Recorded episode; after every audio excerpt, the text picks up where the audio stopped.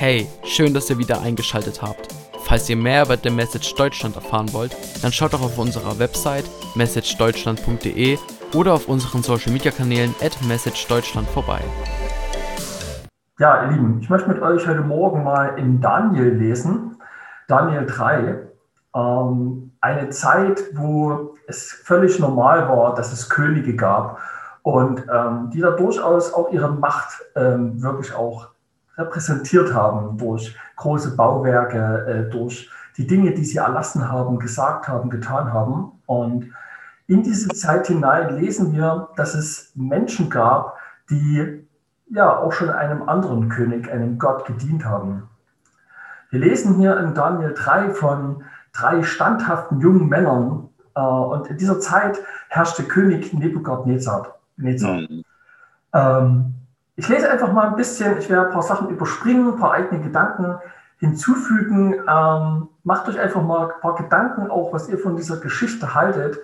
Und vielleicht können wir danach dann einfach noch mal ein bisschen in den Austausch kommen, was euch so an der Geschichte auffällt oder was euch dazu auch bewegt, was ihr ja vielleicht auch in der heutigen Zeit irgendwie dann mitnehmen könnt.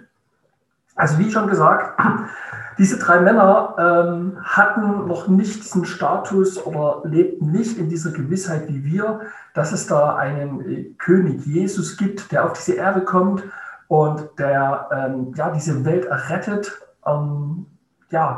Ich bin mir nicht ganz so sicher, wie viel sie Gottes Gegenwart und Gottes Nähe schon gespürt haben. Ich denke schon, auch geistlich gesehen, was sie in ihrem Geist empfunden haben und wie sie das auch ganz praktisch gemacht haben. Aber ich lese einfach mal. Daniel 3,1. König Nebukadnezar ließ ein goldenes Standbild anfertigen und in der Ebene von Dura in der Provinz Babylonien aufstellen. Es war 30 Meter hoch und 3 Meter breit. Anschließend berief Nebukadnezar die Satrapen, Präfekten und Statthalter seines Reiches ein. Dazu die Ratgeber, Schatzmeister und Richter, die Befehlshaber der Polizei und alle anderen hohen Beamten. Sie sollten an der Einweihung des Standbildes teilnehmen, das er hatte aufstellen lassen. Sobald sie alle gekommen waren und sich vor dem Standbild aufgestellt hatten, rief ein Herold mit lauter Stimme: folgender Befehl gilt allen hier versammelten Völkern, Nationen und Sprachen. Sobald ihr den Klang der Hörner, Pfeifen und Zittern, der Leiern und Lauten des Orchesters und alle anderen Instrumente hört, sollt ihr niederfallen und das goldene Standbild anbeten, das König Nebukadnezar aufgestellt hat. Krasse Sache, viele Instrumente aufgezählt. Ich würde jetzt mal sagen, salopp ein Heidenlärm. Und dann ging es darum, sich zu beugen vor einem, vor einem toten Gott, vor einem gewaltigen Standbild, was bestimmt Eindruck geschunden hat und sicherlich hineingepasst hat in die Größe des Reiches und auch in die Herrschaft dieses Königs. Ich lese mal weiter. Wer das dann nicht tut, wird auf der Stelle in den glühenden Ofen geworfen. Als nun die Instrumente ertönten, die Hörner pfeifen und zittern und leiern und lauten und all andere Musik, warfen sich die Menschen aus allen Völkern, Nationen und Sprachen vor dem goldenen Standbild nieder, das Nebukadnezar aufgestellt hatte, und beteten es an.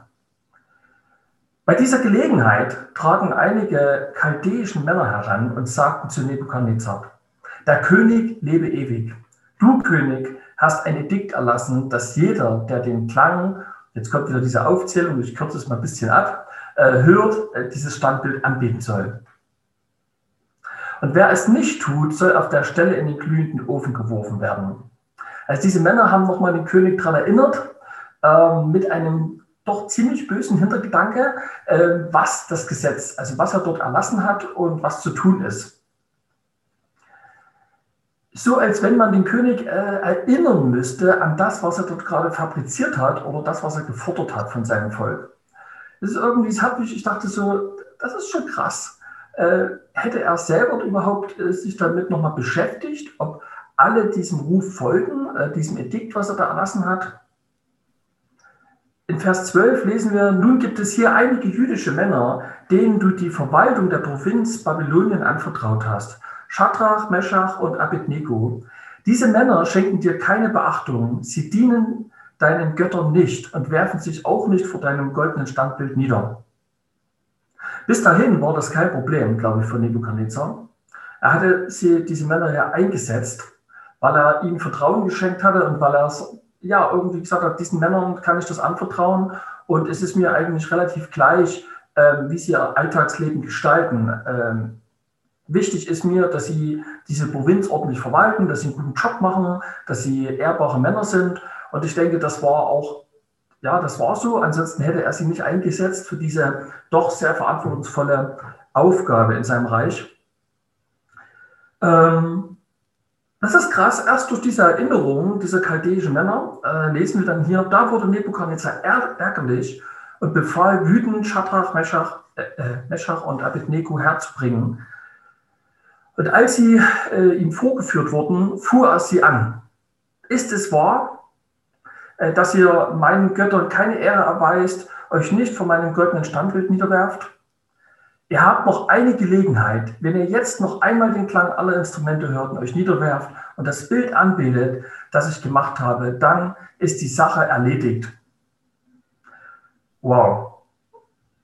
Es scheint ihm irgendwie trotzdem ein bisschen was an diesen Männern gelegen zu haben, das entnehme ich diesem Text, denn er gibt ihm nochmal die Chance, sich tatsächlich der Sache zu stellen und sich diesen Edikt zu unterwerfen oder diesen Gesetzmäßigkeiten.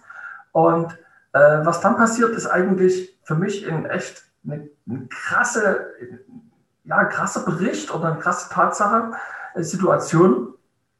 Diese drei erwidern dem König: Wir haben nicht die Absicht, uns vor dir zu verteidigen.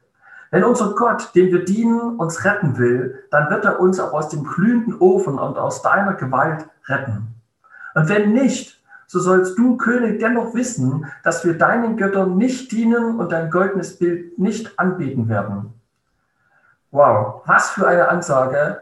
Im Bild oder im Angesicht des Todes mit diesem Wissen, Option niederwerfen, leben oder verbrennen, so eine Ansage zu machen. Ich dachte so, krass, was für ein tiefes Gottvertrauen, was für eine Entschiedenheit musst du dort gehabt haben als Mann oder müssen diese drei Freunde gehabt haben, um das so zu sagen. Ich gehe nicht davon aus, dass es extrem patriotische Menschen waren, die gesagt haben, hey, wir sterben für unsere Sache. Ja, das wird dann eine große Schlagzeile, wird allen bekannt werden, wir sind hier in Märtyrertod gestorben. Ich lese hier draus, dass sie absolut hingegeben zu ihrem Gott gelebt haben, dass sie absolut entschlossen waren, wir dienen nur einem Gott. Wir werden uns vor nichts und vor niemand anders demütigen oder niederbeugen. Wow. Das finde ich wirklich beeindruckend. Das ist so, ich würde mir wünschen, dass noch ein bisschen mehr Emotionen dazu lesen sind, wie es ihm vielleicht innerlich gegangen ist. Wir lesen hier nur von der Emotion von Nebukadnezar. Er geriet noch mehr an Wut. Und sein Gesicht, 19 ist das jetzt, verzerrte sich vor Zorn über die drei Männer. Er ließ den Ofen 7-mal so stark heizen wie sonst.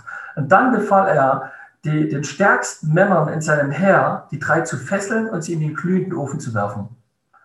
Wow, krasse Geschichte, gesagt, getan. Sie sind sozusagen gefesselt worden, an den Ofen rangeführt worden. Das Ding war so heiß, wir lesen hier, dass die Flammen herausgeschlagen haben, Vers 22.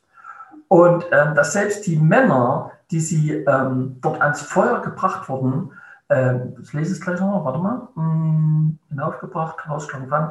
Die drei aber fielen gefesselt ins Feuer. Da erschrak der König Nebukadnezar. Er fuhr auf und sagte zu seinen Ratgebern: Haben wir nicht 3 Männer gefesselt ins Feuer geworfen? Ja, gewiss, König, erwiderten sie. Warum sehe ich dann hier aber 4 Männer ohne Fesseln im Feuer herumgehen?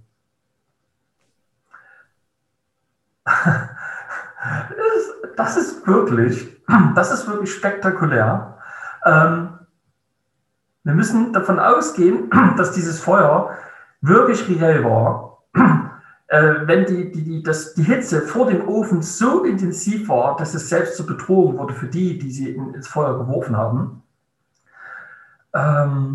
Warum sehe ich dann hier 4 Männer? Was war passiert? Sie sind alle unversehrt und der 4. sieht aus wie ein Gottessohn. Wow. Ein übernatürliches Erlebnis in einer absoluten natürlichen, auswegslosen Situation. Ein übernatürliches Ereignis, ein Eingreifen des Himmels in eine Situation, die eigentlich, ja, ich sag mal so, zwischen Leben und Tod einfach eingegriffen. Gott hat einfach eingegriffen in seiner mächtigen Art und Weise und hat ein Engel gesandt, der mitten unter ihnen ist. Es hätte ja schon gereicht, dass die 3 einfach im Ofen gestanden hätten und unverzehrt da rumgelaufen wären. Aber nein, Gott präsentiert sich in seiner mächtigen Art und Weise und schickt noch einen Engel dazu und sagt, hey, das sind nicht nur die 3, die mir treu dienen, sondern ich zeige, dass ich übernatürlich eingreife und ich sende noch ein übernatürliches Wesen hinzu, damit auch der König und auch der letzte Zweifler sieht, dass ich Gott bin. Und das finde ich gewaltig an dieser Stelle. Das gefällt mir wirklich sehr, sehr gut.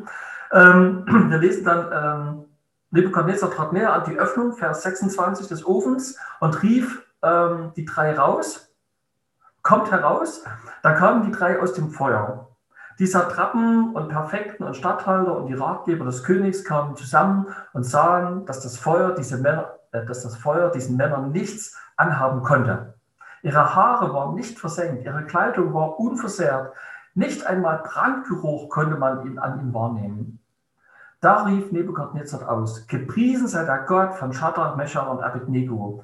Er hat seinen Engel geschickt, um diese 3 Männer zu retten, und die sich auf ihn verließen und sich dem Befehl des Königs widersetzten. Sie haben ihr Leben gewagt, damit sie außer ihrem Gott keinen anderen verehren und anbeten müssten. Was ist da gerade abgegangen? Leute, die wirklich gebildet waren und wirklich, die haben eine Menge gewusst und eine Menge Einfluss gehabt, haben eine Kehrtwendung hingelegt, also gerade der König. Man hätte ja sagen können, okay, wenn das Feuer nicht geholfen hat, dann erschlagen wir sie einfach mit dem Schwert. Aber diese übernatürliche Begegnung mit Gottes Herrlichkeit in Form auch eines Engels, ich glaube, das ist das Highlight in dieser Situation. Das hat den König noch viel mehr überwältigt, als dass sie nicht verbrannt sind. Ich glaube, dieses Übernatürliche, was Gott da präsentiert hat und gezeigt hat, das hat ihn wirklich zum Erstaunen gebracht. Und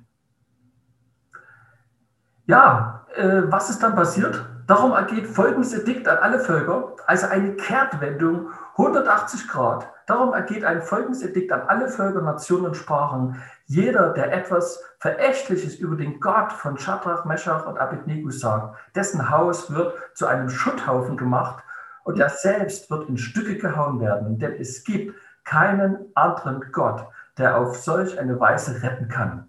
Amen. Wow, was für ein Statement, was für eine Aussage. Das ist krass. Das ist wirklich Geschichte, die geschrieben wurde in diesem Moment. Das ist wirklich eine Geschichte, die für eine lange Zeit eine ganze Region, eine ganze Völker in der Nachbarschaft erreicht hat. Diese Botschaft, es gibt einen Gott, der retten kann. Das ist krass. Also wenn ich das lese, denke ich so, ja, Amen. Und warum? Weil hier von 3 Männern die Sprache ist, oder berichtet wird, die gesagt haben, wir werden uns von niemand beugen, außer vor unserem König, vor unserem Gott. Wow. Ja, und dann noch so ein bisschen Highlights, wie das bei auch einer guten Story ist. Dann gab der König die 3 Männer sehr hohe Ehrenstellung in der Provinz Babylonien.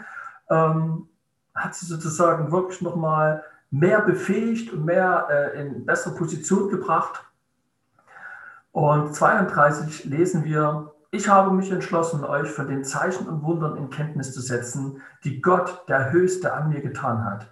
Wie groß sind seine Zeichen, wie gewaltig seine Wunder. Sein Reich besteht ewig, seine Herrschaft hat für immer Bestand.